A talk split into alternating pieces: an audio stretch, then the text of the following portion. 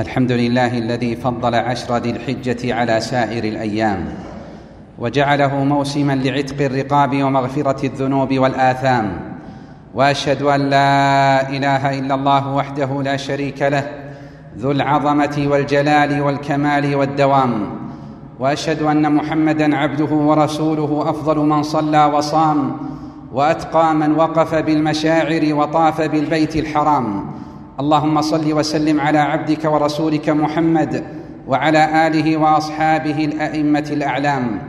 أما بعد فيا أيها الناس اتقوا الله تعالى وشمروا لطلب الخيرات في أوقاتها واستقبلوا أعظم أيام الدنيا بما يرضي ربكم الجليل. فقد كان السلف يعظمون العشر الأول من ذي الحجة رواه المروزي. عشر أقسم الله بها. فقال وليال عشر. قال النبي صلى الله عليه وسلم إن العشر عشر الأضحى. رواه أحمد وقال الزيلعي لا بأس برجاله. وذكر ابن جرير إجماع أهل التفسير على أنها عشر الأضحى انتهى. عشر أتمها الله لموسى عليه السلام. قال تعالى وأتممناها بعشر. قال مجاهد عشر ذي الحجة. رواه ابن جرير. عشر هي أفضل وأعظم أيام الدنيا. قال تعالى ويذكر اسم الله في أيام معلومات قال ابن عباس أيام العشر رواه البخاري معلقا بصيغة الجزم. وقال صلى الله عليه وسلم أفضل أيام الدنيا أيام العشر رواه البزار وحسنه الألباني. وقال صلى الله عليه وسلم إن أعظم الأيام عند الله تبارك وتعالى يوم النحر ثم يوم القر رواه أبو داود وحسنه البيهقي ويوم القر هو اليوم الحادي عشر وسمي بذلك لأن الناس يقرون فيه بمنى. وقال صلى الله عليه وسلم ما من أيام أعظم عند الله ولا أحب إليه من العمل فيهن من هذه الأيام العشر. فأكثروا فيهن من التحميد والتكبير والتهليل. رواه البيهقي في الشعب وصحه البوصيري. وكان عمر رضي الله عنه يكبر في قبته بمنى فيسمعه أهل المسجد فيكبرون ويكبر أهل الأسواق حتى ترتج منى تكبيرا. رواه البخاري. قال ابن القيم والأفضل في أيام عشر ذي الحجة الإكثار من التعبد لا سيما التكبير والتهليل والتحميد فهو أفضل من الجهاد غير المتعين انتهى. وقال أيضا وكان صلى الله عليه وسلم يكثر الدعاء في عشر ذي الحجة وقال صلى الله عليه وسلم أفضل الدعاء دعاء يوم عرفة وأفضل ما قلت أنا والنبيون من قبلي لا إله إلا الله وحده لا شريك له رواه الإمام مالك وحسنه الألباني.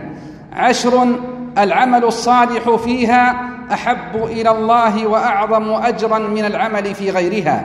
قال صلى الله عليه وسلم ما من أيام العمل في العمل الصالح فيهن أحب إلى الله من هذه الأيام العشر. فقالوا يا رسول الله ولا الجهاد في سبيل الله؟ فقال رسول الله صلى الله عليه وسلم ولا الجهاد في سبيل الله إلا رجل خرج بنفسه وماله فلم يرجع من ذلك بشيء. رواه الترمذي وصححه. وقال صلى الله عليه وسلم ما العمل في أيام أفضل منها في هذه؟ قالوا ولا الجهاد؟ قال ولا الجهاد. إلا رجل خرج يخاطر بنفسه وماله فلم يرجع بشيء رواه البخاري. والمعنى كما قال شيخ الإسلام استيعاب عشر ذي الحجة بالعبادة ليلا ونهارا أفضل من جهاد لم يذهب فيه نفسه وماله. انتهى. وقال صلى الله عليه وسلم ما من عمل أزكى عند الله عز وجل ولا أعظم أجرا من خير يعمله في عشر الأضحى. قيل ولا الجهاد في سبيل الله؟ قال ولا الجهاد في سبيل الله عز وجل إلا رجل خرج بنفسه وماله فلم يرجع من ذلك بشيء. قال وكان سعيد بن جبير إذا دخل أيام العشر اجتهد اجتهادا شديدا حتى ما يكاد يقدر عليه. رواه الدارمي وحسنه الألباني. عشر أقسم الله باليوم التاسع منها. قال تعالى وشاهد ومشهود قال النبي صلى الله عليه وسلم وإن المشهود يوم عرفة رواه الطبراني في الكبير وقال ابن كثير إسناد لا بأس به عشر كان النبي صلى الله عليه وسلم يصومها. فعن هنيدة بن خالد عن امرأته عن بعض أزواج النبي صلى الله عليه وسلم قالت كان رسول الله صلى الله عليه وسلم يصوم تسعة ذي الحجة رواه أبو داود وصحه البيهقي. ورجح الإمام أحمد أن النبي صلى الله عليه وسلم كان يصوم تسعة ذي الحجة. وأما قول عائشة رضي الله عنها ما رأيت رسول الله صلى الله عليه وسلم صائما في العشر قط رواه مسلم. قال النووي فيتأول قولها لم يصم العشر أنه صلى الله عليه وسلم لم يصمه لعارض مرض أو سفر أو غيرهما أو أنها لم تره صلى الله عليه وسلم صائما فيه ولا يلزم من ذلك عدم صيامه في نفس الأمر انتهى. وسئل صلى الله عليه وسلم عن صوم يوم عرفة فقال يكفر السنة الماضية والباقية رواه مسلم. وفقني الله وإياكم للعمل الصالح المتقبل. اللهم آمين. أقول قولي هذا وأستغفر الله لي ولكم ولسائر المسلمين والمسلمات الأحياء منهم والأموات من كل ذنب فتوبوا إليه واستغفروه. إن ربنا غفور رحيم.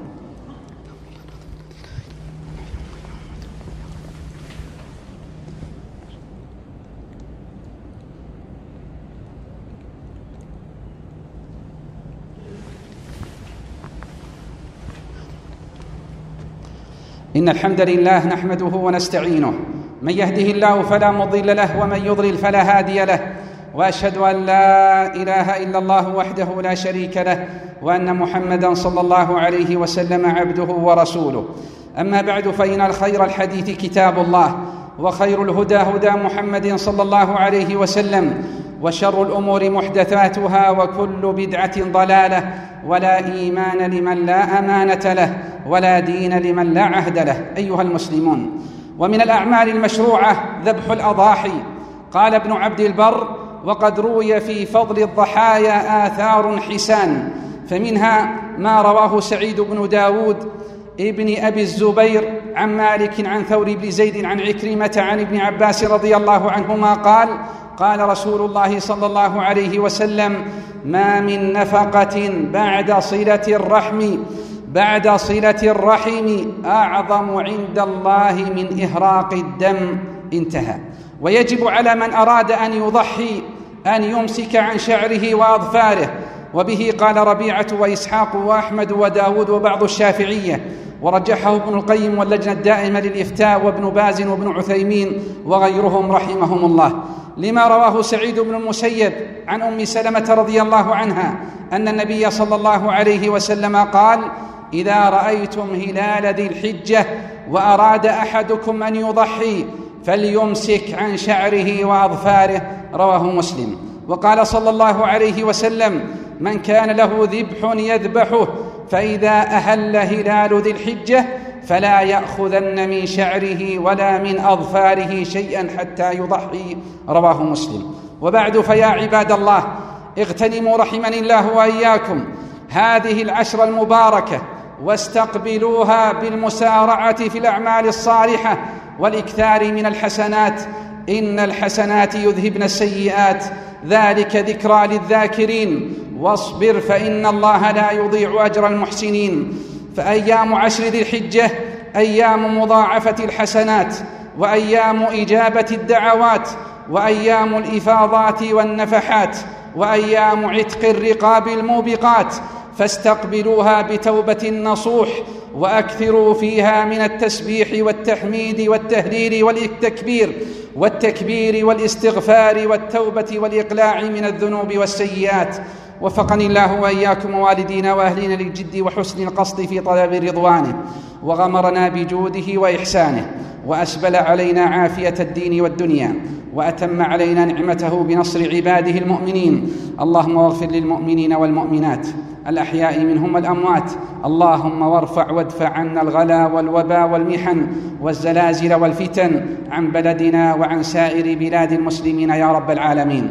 اللهم وانصر جنودنا واحفظ حدودنا ووفق ولي أمرنا خادم الحرمين الشريفين وولي عهده وجميع ولاة أمور المسلمين لما تحب وترضى. اللهم واشف مرضانا وارحم موتانا وعاف مبتلانا يا أرحم الراحمين. اللهم صل وسلم على عبدك ورسولك محمد وآله وصحبه أجمعين.